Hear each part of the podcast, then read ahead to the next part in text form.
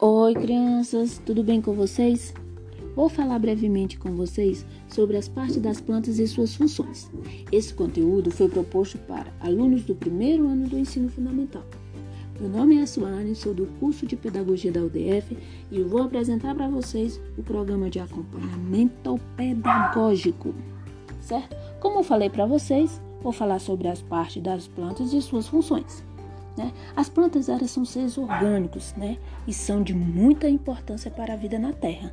Ela produz o oxigênio junto com as águas, as águas, né? produz o oxigênio e isso faz a vida na Terra ser mais legal, mais, né? Porque sem um oxigênio a gente não pode sobreviver, não é verdade? Então, as plantas são seres orgânicos que vivem, crescem, né? Mas que ao contrário, né, dos seres humanos, ou dos animais, não se pode mudar de lugar para outro de forma voluntária, né? Ou seja, a planta ela só sai de um lugar se uma pessoa ir lá e tirar ela do lugar e plantar em outro lugar, né? Então é isso. As árvores, os arbustos, as, as or, or, hortaliças, né? E outros vegetais fazem parte do conjunto das plantas.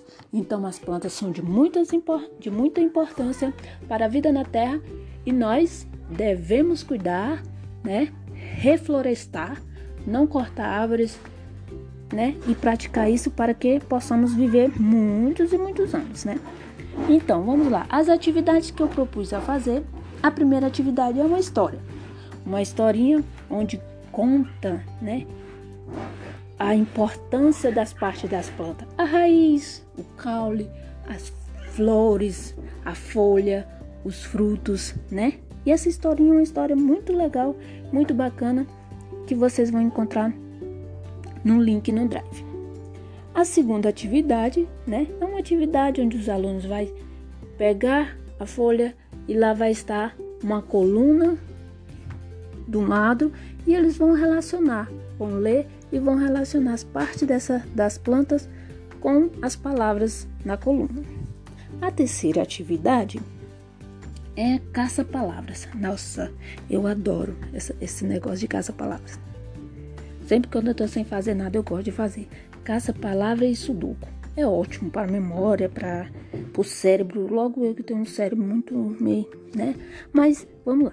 Caça-palavras, né? É, essa atividade ela tem o objetivo de trabalhar a ortografia, né? Pois é uma forma de visualizar as palavras, é um jogo que aumenta o vocabulário da criança. Então vamos praticar com essas palavras em casa, tá, pessoal? Não vamos ficar sem fazer nada o tempo todo em televisão, em videogame. Não vamos caçar palavras, né? E a quarta atividade é cruzadinha, também gosto de uma cruzadinha, gosto demais, né? Ela ajuda a treinar o, o cérebro, né? E aumenta a capacidade de pensar da, da, da, das crianças, dos adultos, né? Então foram essas as, as atividades que eu propus a que vocês fizessem. E essas duas últimas atividades, caça-palavra e cruzadinha, é atividade muito bacana que você pode fazer com seus pais, com seu tio, com seus colegas em casa. É uma atividade muito legal que você acha que não ajuda em nada, mas ajuda muito, tá? Então é isso. Muito obrigado.